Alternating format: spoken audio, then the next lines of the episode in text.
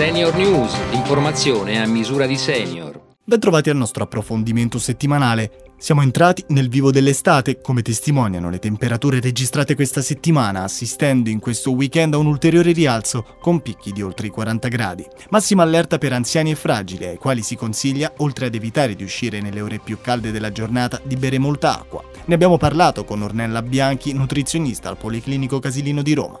Per ripristinare il bilancio idrico in seguito all'abbondante sudorazione e, e prevenire quindi la disidratazione è necessario bere molta acqua.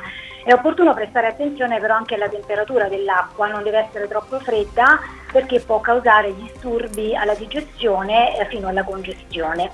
Non tutti hanno bisogno della stessa quantità di acqua, ecco perché quando si parla dei famosi 2 litri quotidiani si tratta in realtà di un'indicazione molto generica.